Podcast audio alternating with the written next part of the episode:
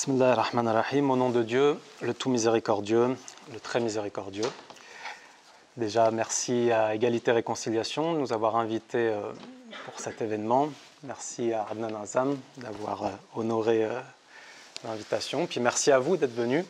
C'est toujours plus plaisant quand il y a un petit peu de public, de l'interaction. On aura l'occasion un petit peu d'échanger par la suite. Alors, je dois avouer que Adnan m'a arnaqué parce qu'à la base, on était censé parler. Euh, il a fait un livre pour remercier les alliés de la Syrie, et moi, je voulais remercier la Syrie. Puis ensuite, il a introduit, parce que c'est la modestie syrienne, il ne voulait pas qu'on reste que sur la Syrie, il a voulu aussi introduire la, notion d'un monde multipolaire. Alors, je vais essayer de parler un peu d'un monde multipolaire, mais je voudrais quand même garder un petit espace pour remercier tous les sacrifices et les, et les actes grandioses qu'a accompli la Palestine, pour le Moyen-Orient, pour l'islam, pour le christianisme, pour l'humanité de manière générale. Donc déjà, on parle dans cette, euh, conférence, on, doit parler de la marche vers un monde multipolaire. Alors déjà, il est bien évident quand on parle d'un monde multipolaire, c'est en opposition à un monde unipolaire. Euh, je voudrais dire que personnellement, je ne m'oppose pas à la notion d'un monde unipolaire et je rêve d'un monde unipolaire. Et je crois qu'il y aura un moment dans l'histoire, un monde unipolaire. Le monde que Dieu nous a promis avec le retour de Jésus, notre Maître, le Messie, fils de la Sainte Vierge Marie, l'apparition de l'imam al-Mahdi, que la paix soit sur lui. Et cette unipolarité-là, je la souhaite de tout mon cœur. Mais lorsque l'on parle du monde unipolaire actuel, ça n'a rien à voir. On parle de l'hégémonie de l'axe américano-sioniste sur le reste du monde. Lorsqu'on parle d'un pôle ici, en fait, on parle euh, de l'unipolarité du pouvoir et de la puissance. Autrement dit, qu'en cas de divergence, nous sommes dans un monde où les États-Unis maudits d'Amérique considèrent qu'ils ont le pouvoir et aussi la possibilité d'aller imposer leur vision au reste du monde. Et c'est ça qui nous pose un problème, et c'est pour cela qu'on espère que la Syrie et ses alliés, et on sait que la Syrie et ses alliés sont en train de mettre un autre type de monde en marche, à savoir celui de la multipolarité. Bien entendu, ce monde unipolaire représenté par les États-Unis maudits d'Amérique nous vend un certain nombre de valeurs comme la liberté, les droits de l'homme, la démocratie, le droit international. Et j'ai envie de dire, quand on prend ces, valeurs-là dans l'absolu et d'un point de vue abstrait, on ne peut qu'être d'accord. Le véritable problème, c'est quand on commence à nous parler de la liberté, mais de quoi? Aujourd'hui, on nous vend, y compris en France, on n'a pas besoin d'aller jusqu'en Syrie, on nous vend la liberté pour quelqu'un qui est né avec des organes sexuels d'homme de se considérer comme étant une femme. C'est ce genre de liberté-là que l'on nous vend. Ensuite, on nous parle de droits de l'homme. De quel droit de l'homme on parle? On parle de défendre les droits de l'homme en Syrie en soutenant Daesh et des mouvements terroristes takfiri. C'est de ce genre de droits de l'homme dont on parle. Lorsque l'on parle de démocratie, un mot honteux, c'est une insulte au peuple français de sortir des expressions comme ça, de dire que l'entité souillante sioniste, que je n'appelle pas Israël, euh, volontairement, parce qu'Israël, c'est le surnom d'un prophète et on n'a pas envie de salir ce prophète-là. L'entité souillante sioniste, quand on la présente comme étant la plus grande démocratie du Moyen-Orient, ça veut dire quoi? Ça veut dire qu'on vient sur un territoire, on élimine, on torture, on pille, on vole, on chasse une population de son territoire et ensuite on fait voter les gens qui sont venus la grand remplacer et on appelle ça une démocratie. Mais si jamais il y a des sarrasins qui viennent en France, qui coupent des têtes, qui, tuent et qui déportent 70% de la population, qui amènent 50 millions de personnes, il dit on vote, qu'est-ce qu'il va considérer que c'est une démocratie ça? Ça, c'est la démocratie que ce monde unipolaire nous vend. Et le droit international, avec, comme disait le Dieudonné à sa grande époque, peut-être qu'on n'est plus là-dedans, mais à une certaine époque, il disait, quand il était allé avec la fiole, Colin Powell, ça c'est le droit international. D'envahir des pays comme l'Irak, sur la base de quelle preuve? Déjà, ils n'avaient pas le droit de le faire. Et sur la base de quelle preuve? Une fiole.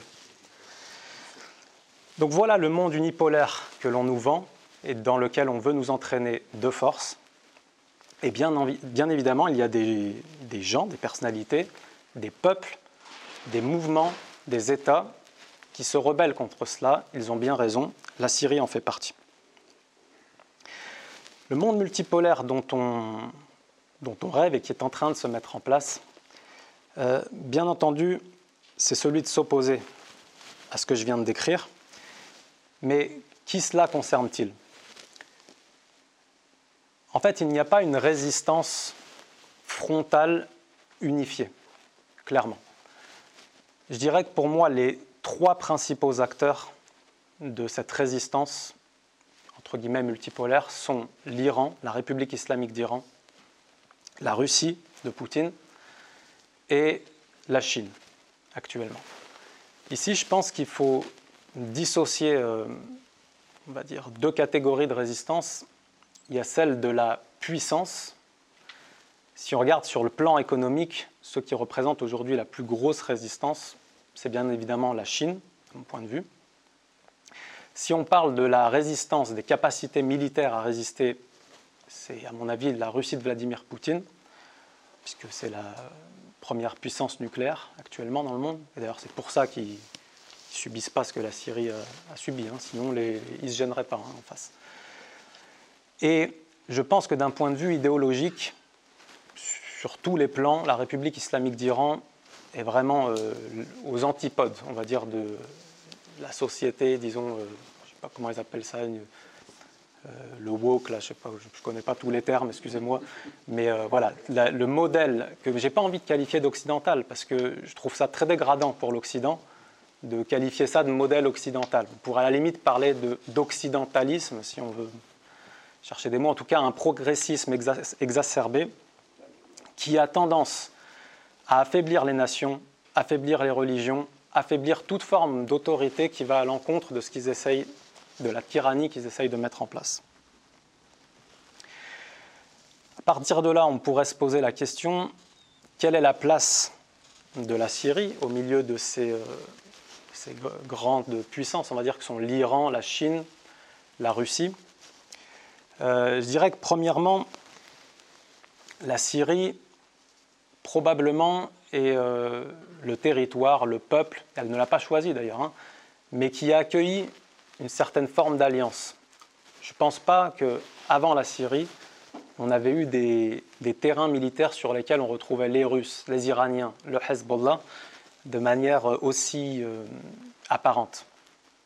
On pouvait parler d'alliance dans la profondeur stratégique, ou voilà, mais là, sur le terrain militaire, on se retrouve avec l'aviation russe, on a des forces russes aussi au sol, avec un nombre assez limité, mais sur le même front, on retrouve Hezbollah, on retrouve les gardiens de la révolution islamique d'Iran, et bien sûr, on retrouve l'armée arabe syrienne. La Chine n'est pas présente militairement, mais là aussi, il faut comprendre le rôle que peut jouer, euh, disons, la position ferme de la Chine dans ce nouveau monde multipolaire. Euh, lorsque l'on regarde, par exemple, la résistance antisioniste du Hamas, du Hezbollah, qui, à mon avis, est capitale dans le monde qu'on vit actuellement, il faut qu'il y ait des gens qui expliquent aux sionistes quelles sont leurs limites. Et d'ailleurs, il faut que l'entité sioniste disparaisse, hein, pour, euh, pour, être très clair. Euh, L'Iran est le principal fournisseur d'armes, le principal formateur, et l'Iran ne pourrait pas euh, disposer de ces moyens si jamais il n'y avait pas des pays comme la Chine et la Russie qui avaient refusé les injonctions américaines. C'est-à-dire que l'Iran est assis sur des, des mines d'or de, noires en fait sur du, pétrole, du gaz, mais si tout le monde s'était soumis et ne leur en avait pas acheté, l'Iran n'aurait pas pu fournir ses, moyens à la résistance palestinienne ou libanaise. Euh, donc la Syrie a été un théâtre que j'ai tendance à décrire comme une guerre mondiale localisée à partir de 2011 et j'aimerais aussi préciser que la guerre contre la Syrie, à mon avis, ne visait pas que la Syrie. C'était qu'un moyen, en vérité. Souvent, on, dit que la Syrie a eu de la chance que Hezbollah se tienne à ses côtés, sinon Damas serait tombé, ce qui est peut-être vrai, hein, peu importe, mais ce n'est pas dans ce sens-là qu'on doit prendre l'affaire.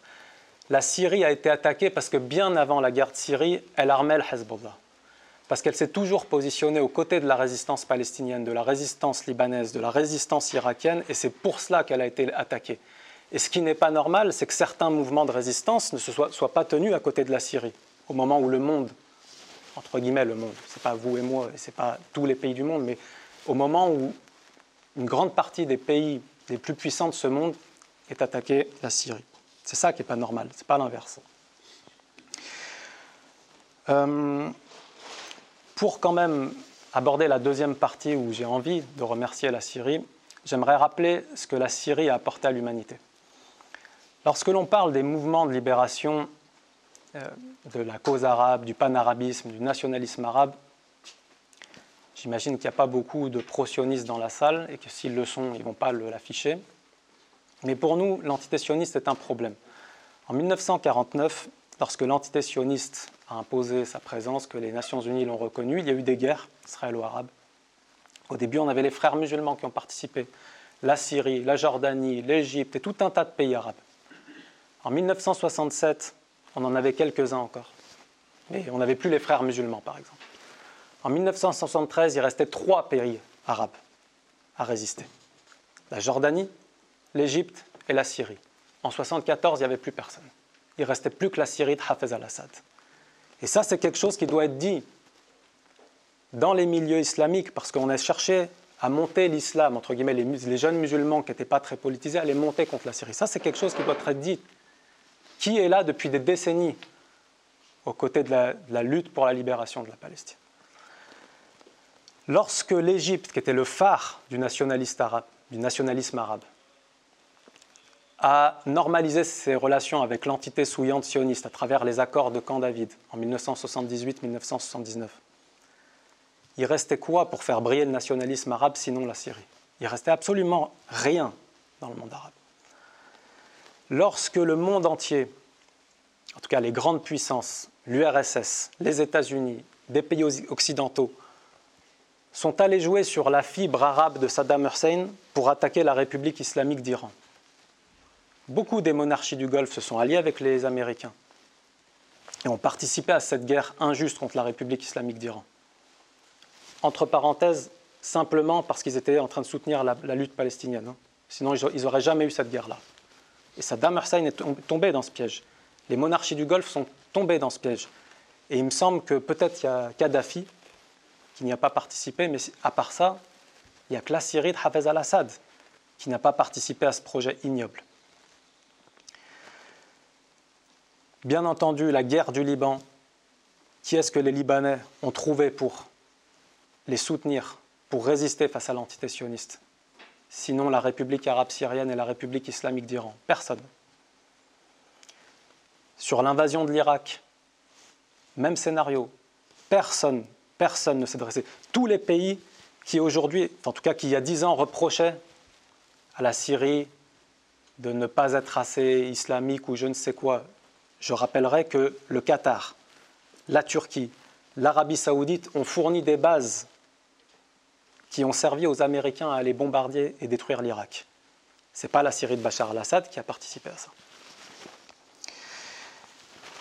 Donc on est clairement aujourd'hui, on peut dire que les États-Unis, leurs alliés, ont attaqué, bien sûr, l'influence iranienne, bien sûr, un allié de Hezbollah, bien sûr, un allié de la Russie, mais avant tout, ils ont attaqué un peuple qui s'est levé il y a 50 ans de cela.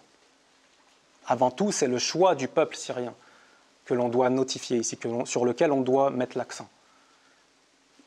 Les Syriens étaient pro-palestiniens avant que la République islamique d'Iran étaient pro-résistance palestinienne avant que la République islamique d'Iran n'advienne, avant que Poutine ne reprenne les rênes de la Fédération de Russie. C'est un choix qui a duré des décennies. Un deuxième aspect, c'est la persistance. Parce que c'est facile de faire un choix sur un an ou deux, après on nous met un embargo, on dit c'est bon, on baisse les bras. Mais ah, les sanctions n'ont pas commencé en 2011, depuis les années 80, 90. Et avec les dernières sanctions et avec la guerre, la position du peuple syrien n'a pas bougé d'un iota. Et là où Bachar al-Assad doit être salué, c'est combien il y a de dirigeants, et ici même en France, qui trahissent la volonté de son peuple. Combien il y a de dirigeants comme ça dans le monde? On leur amène une mallette, on leur amène des femmes, on leur amène une tribune à l'ONU ou je ne sais où, et ils trahissent leur peuple. la grandeur de Bachar al-Assad, c'est pas qu'on défend juste Bachar al-Assad, c'est qu'il s'est montré fidèle et loyal envers le choix du noble peuple syrien depuis des décennies. J'aimerais donc terminer cette intervention en remerciant la Syrie. Adnan a remercié, voulait remercier et a remercié dans son livre les alliés de la Syrie. Et j'aimerais, nous, qu'on remercie la Syrie pour cette longévité dans ses prises de position dans des luttes de justice, de vérité, la lutte palestinienne, le Liban, l'Irak, etc. J'aimerais aussi qu'on mette un point, la remercier sur sa vision de la religion. La Syrie est une mosaïque ethno-confessionnelle dans laquelle absolument toutes les religions sont respectées. Et ça n'a rien à voir avec la, laïcité de certains francs-maçons en France, où on efface toutes les religions. En Syrie, toutes les religions sont respectées. Ceux qui ont eu la chance, et j'espère que les autres auront la chance de visiter la Syrie à l'avenir, si Dieu le permet, vous trouverez un peuple qui est très religieux, très, frère, très fier de ses convictions, mais qui est contre le sectarisme, qui est contre que l'on impose sa vision religieuse aux autres. Et ça, je suis désolé, dans le monde actuel, même si la Syrie est un, entre guillemets, petit pays de 20 millions de personnes, mais il est un grand pays et un grand modèle civilisationnel pour toute l'humanité, vis-à-vis de, l'exemple qu'il présente. il est même un modèle pour la France. La manière dont la France traite les questions religieuses, c'est une honte. C'est une honte. Les catholiques ne sont pas respectés en France. La figure de Jésus n'est pas respectée en France. Et c'est un scandale. Le christianisme a construit la France. Le christianisme a construit la France, il fait partie de l'identité française. Et même si les chrétiens sont une minorité, la figure de Jésus doit être respectée dans les médias, dans les rues et dans la politique française. Que la paix soit sur lui. Donc un grand merci à la Syrie pour nous présenter ce modèle civilisationnel. Un grand merci à la Syrie, même si c'est un cas particulier de ce que je viens de dire, pour ses grands savants, notamment le martyr Mohamed Sarid Ramadan al-Bouti, qui a été tué par l'opposition, pour avoir présenté des savants musulmans, sunnites, qui refusent le piège du sectarisme. Un grand savant, renseignez-vous s'il vous plaît, on n'a pas le temps d'en faire du. Mohamed al-Bouti, le cher al-Bouti, qui mérite un grand hommage. Il est le fruit de la pensée religieuse syrienne. Enfin, il me reste deux minutes, un aspect très important qui est une leçon pour le djihad, pour les gens qui veulent mener une lutte sacrée dans son vrai sens du terme, et pour les gens qui veulent mener des luttes sociales en France, les gilets jaunes, ceux qui s'opposent au 49-3. On a des gens dans la lutte on parle de cette question, mais on ne parle pas de l'autre. On se fait des copains dans les médias, on fait, La Syrie nous a montré qu'en vérité, quand on lutte pour la justice, on lutte pour toutes les formes de justice. On lutte contre toutes les formes de tyrannie et d'injustice. Elle s'est montrée aux côtés du noble peuple palestinien dès le début. Et je vais vous le dire, moi, ce que je retiens comme leçon de la Syrie, notamment sur l'éthique, la noblesse de la position, mais aussi sur les manières de réussir, de parvenir à des objectifs, c'est qu'on ne peut pas parler de justice en France, même dans des questions internes, si jamais on ne prend pas position avec la Palestine, ce peuple opprimé. Et certains croient qu'en prenant ce type de position, on va vers l'échec. Non, la Syrie, elle a montré qu'elle a vaincu une guerre mondiale sur son territoire contre les plus grandes puissances du monde, contre Daesh, contre l'antitessionniste, contre la Turquie, contre les États-Unis, parce qu'elle avait cette position de noblesse. Et enfin, le dernier point, elle nous a montré que la victoire est possible face à ce monstre, ce géant. Saïd Hassan Nasrallah disait en 2000, l'antitessionniste est plus faible qu'une toile d'araignée. En vérité, c'est parce que par la tromperie, ils nous font croire que nous sommes faibles, nous désobéissons à Dieu, nous, nous trahissons notre éthique, nous trahissons nos convictions, ça nous rend faibles. Mais en vérité, l'ennemi qu'on a en face de nous, est extrêmement faible. Et la Syrie a prouvé au monde entier que la victoire est possible. J'aimerais terminer en une phrase, une idée. Le blocus que fait subir l'antitessionniste, bien entendu, mais ça c'est normal, c'est un honneur. Quand une pourriture attaque des gens, c'est un signe que c'est des, la c'est la signe que la personne attaquée est une personne noble. Mais les grands pays occidentaux qui parlent de droits de l'homme, de je ne sais quoi, le, l'embargo, le, boycott infâme que font subir les grandes puissances occidentales, et on parle de la France en premier lieu, il n'y a pas besoin d'aller chercher les États-Unis, le pouvoir français, américain, etc., au peuple syrien, est un scandale. Ils ont échoué sur le plan militaire et ils se rabattent en essayant de faire payer à ce noble peuple en l'affamant et en essayant de le retourner comme ça contre Bachar al-Assad. J'aimerais terminer là-dessus. Je ne voudrais pas d'applaudissements. Je voudrais simplement, si vous pensez qu'il faut applaudir, que vous applaudissiez le noble peuple syrien et son représentant Adnan Azam pour tous les sacrifices qu'ils ont présentés pour la Palestine, la justice, contre le terrorisme durant ces dernières décennies. Bravo au peuple syrien.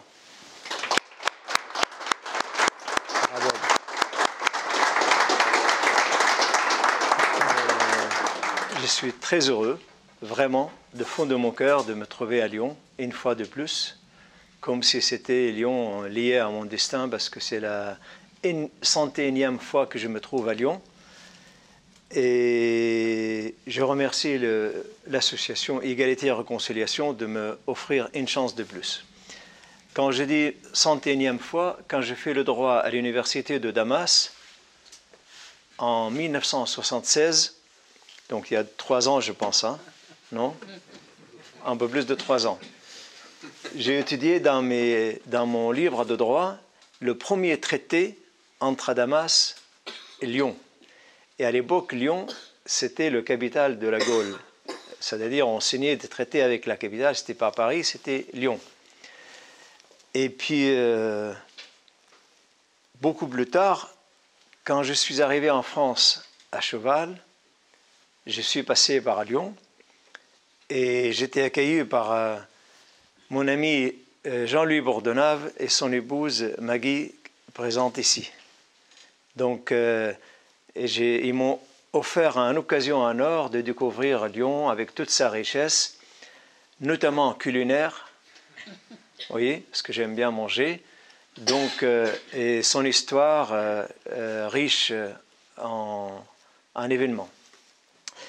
Beaucoup plus tard, quand j'ai traversé la France à pied de Marseille à Paris. Également pour l'égalité des chances, on était reçus à Lyon par les populations, par le, maire à l'époque, euh, M. Coulon, je pense que vous le connaissez. Je pense que tout le monde n'est pas d'accord avec lui, mais c'était le maire quand même de la ville, il nous a reçus. Et grâce à ce voyage, euh, on a conclu un énorme projet de l'égalité des chances en France. Donc à chaque fois il y a quelque chose, je me trouve à Lyon. Aujourd'hui, nous vivons à l'époque de médias, de l'information. Quand les médias parlent de quelqu'un ou d'un lieu, il existe. Si le média ne parle pas, c'est comme s'il n'existe pas. Alors, je me rappelle en 2011, tous les médias de la France, de l'Europe, du monde entier, il n'y avait que la Syrie. Je me rappelle euh, en marchant au mois de mars, 20 mars, avenue de Versailles à Paris, je vois une énorme affiche, carte de la Syrie, la photo du président syrien Bachar al-Assad avec de sang sur humains. Ça, depuis 2006, hein, on parle de Syrie. Bien entendu, mais là, on va parler de 2011. C'était le, le, début de, de cette guerre dans laquelle nous vivons actuellement. Donc, euh, ils ont fait le chantier, ils ont détruit la Syrie, puis après, on n'en parle plus. Depuis 2017, pratiquement, c'est rarissime qu'on entend parler de la Syrie en France. Rarement. Mais il y a le destin de chaque être humain, comme il y a le destin de chaque pays, et il a fallu qu'on en parle. Il y a la guerre de l'Ukraine, où la Syrie est un partie prenante, et puis il y a le tremblement de terre. Donc euh, j'arrive en France cette fois-ci avec euh, tout ce qui se passe en Ukraine et un tremblement de terre. Et c'est pour ça que j'organise un tournée dans toutes les grandes villes en France pour parler de ce qui se passe en Syrie. Et de sensibiliser sans faire de la propagande. Tout simplement, il y a une équation. Je ne veux pas avoir le bêtier des gens pour le peuple syrien, mais je voudrais que les gens pensent que ce pays existe. La Syrie, elle n'est absolument pas loin de la France. Si on ferme les yeux et on va à Marseille, on regarde à l'est, la Syrie elle est juste en face de Marseille. Et le hasard des choses aujourd'hui, 1er avril, c'est la première année, la première, journée de l'année syrienne. Absolument. Donc je vous dis bonne année, parce que c'est aujourd'hui l'année syrienne à 6 6650. Donc ça fait pas deux jours. Et la Syrie a rayonné sur le monde à plusieurs reprises. À l'époque des Phéniciens, la, mer Méditerranée, on l'appelait la mer phénicienne. Je ne parle pas de, la culture araméenne, de langue de Christ, qu'on le parle jusqu'aujourd'hui dans certaines villes syriennes, notamment à Maloula, à côté de Damas. Donc, euh, euh, en tant qu'intellectuel syrien, je pose la question, comme j'ai vu toute ma vie entre Damas et Paris, et je vois toute cette ressemblance entre le peuple français et le peuple syrien, j'ai dit comment ça se fait qu'un poignet de main de médias français essaye de faire croire au peuple français que la Syrie, soit il n'existe pas, soit il est euh, assujetti au terrorisme, soit. Donc, euh, c'est pour ça, moi, je trouve que c'est absolument un devoir pour moi de parler à travers mes livres, à travers mes conférences, et surtout, et surtout, de sensibiliser les gens, parce que en tant que Français, vous avez le devoir, à partir du moment où vous défendez égalité, euh, liberté et fraternité, je veux dire, quand on porte, quand on défend ces valeurs, il faut le défendre pour soi-même, mais aussi pour les autres. Donc c'est vous comme moi, nous devons défendre toutes les causes, qu'elles soient en France ou en Syrie. Le tremblement de terre qui s'est passé en Syrie a fait tellement de ravages, a fait tellement de, cauchemar pour le peuple syrien. Et malheureusement, les médias en France, on parle de la Turquie, mais on ne parle pas de la Syrie. Et pourquoi ça a été tellement dur? Parce que depuis 11 ans, il y a l'embargo. En fait, les Syriens affrontent aujourd'hui trois guerres à la fois. Il y a la guerre militaire, il y a la guerre de l'embargo. Je connais par cœur la situation vous savez, un bulldozer ou un camion qui, pendant 11 ans, qu'on n'a pas changé ses pièces détachées, il ne va pas fonctionner. Ce qui fait que quand il y avait ce tremblement de terre, et la Syrie n'est pas habituée d'avoir des tremblements de terre, c'est la première fois qu'il y a un, énorme tremblement de terre depuis une centaine d'années. Donc tous les gens, toutes les administrations, ils se sont levés pour travailler, mais ce n'est pas, pas tout à fait euh, possible ça ne fonctionne pas comme il devrait l'être. Donc euh, ce tremblement de terre a fait énormément de dégâts. Et mon, ma mission c'est, que j'ai fixée pour moi, c'est juste de sensibiliser les, gens sans pleurer sur leur sort, mais tout simplement de dire qu'à quelques heures de vol de Lyon à Damas, il y a 4 heures de vol seulement, qu'il y a un peuple, il y a 500 000 personnes aujourd'hui en Syrie qui n'ont pas de toit au-dessus de leur tête et la démocratie américaine et occidentale euh, n'ont pas de rumeurs à propos de cette manque de, portée d'assistance à, un peuple dans des, problèmes. Voilà, donc, euh, donc ça c'est la situation dans laquelle euh, se trouve la Syrie aujourd'hui. je suis là pour vous parler, pour répondre à vos questions une meilleure conférence, c'est la conférence où tout le monde participe. Donc, euh, je préfère euh, donner la parole à vous et répondre à vos questions. Comme ça, ça crée un, véritable euh, réaction par rapport aux présences pour qu'on puisse vraiment comprendre qu'est-ce qui se passe. Parce que je suis sûr que n'importe quelle personne parmi vous a une question à poser par rapport à tout ce qu'on entend dans les médias en France ou dans le monde euh, occidental, quand je dis occidental, ce n'est pas vous, c'est le dirigeant de ce monde qui essaye de, de, cacher la vérité et de montrer à notre vérité. Donc j'aimerais vraiment qu'on discute et je suis là euh, pour vous, pour, pour, répondre avec mon ami Aïssa, euh, que je remercie, à vos questions. Je vous remercie.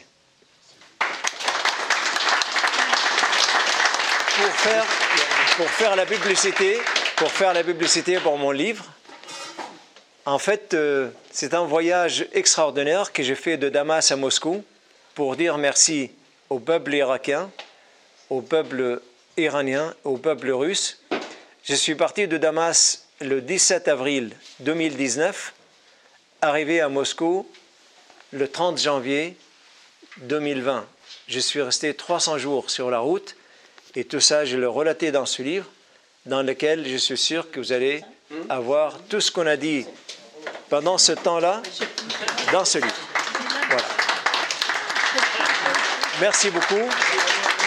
Merci à mon ami Aïssa qui, m'a mis en contact avec Égalité et Réconciliation. Merci à Égalité et Réconciliation et salut à son chef Alain Soral. Et j'espère qu'on continuera à organiser ce genre de. Euh, moi, j'appelle ça un, veilleuse en attendant qu'on devienne une lumière dans ce monde euh, obscur. Voilà. Merci. Merci beaucoup.